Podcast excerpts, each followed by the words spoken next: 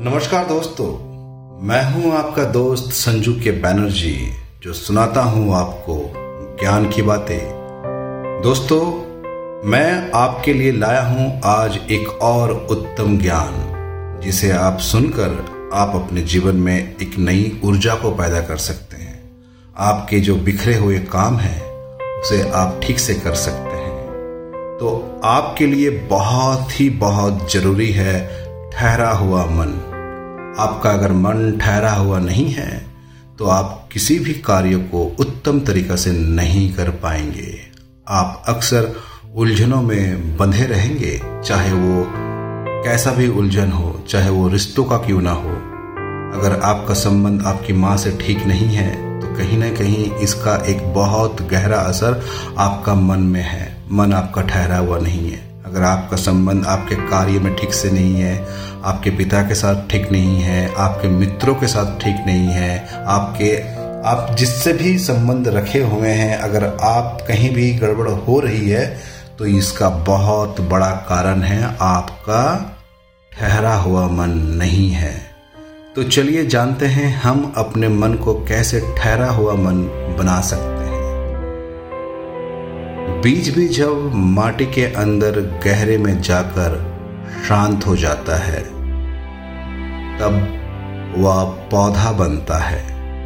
दूध में जामुन लगाकर जब बिना हलचल की अवस्था में रखा जाता है तो दही जम जाती है। लेकिन मन भाग भाग कर उलझनों को सुलझा लेना चाहता है।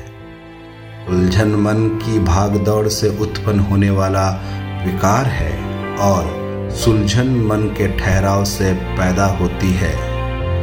भागता हुआ मन समस्याओं में ले जाता है और ठहरा हुआ मन हमें समाधान की तरफ़ ले जाता है।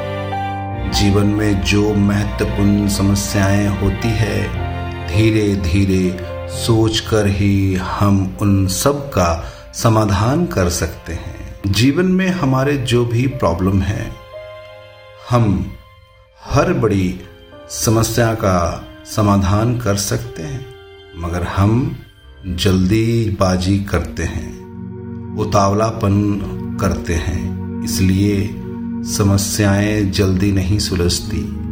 हमारी कोशिश मन के ठहरेपन की हो इसलिए अध्यात्म में ध्यान, एकांत, मौन, स्वाध्याय, सत, शास्त्रों का अध्ययन, सत्संग की बात कही गई है कि मन ठहर जाए।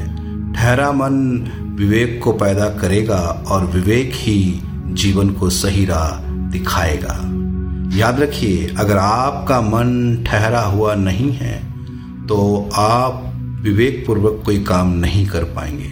और जब आपका विवेक मर जाएगा तो याद रखिएगा, काम ठीक से नहीं होगा। तो ये बहुत बहुत ज़रूरी है कि आप अपने विवेक को उत्तम दिशा में लेके जाइए, और ये दिशा तभी मिलेगी जब आपका मन ठहरा हुआ होगा। बिना ठहरा हुआ मन का आप कोई भी कार्य को उत्तम तरीका से नहीं कर पाएँगे। इसके लिए आप डेली अभ्यास कीजिए, अध्ययन का।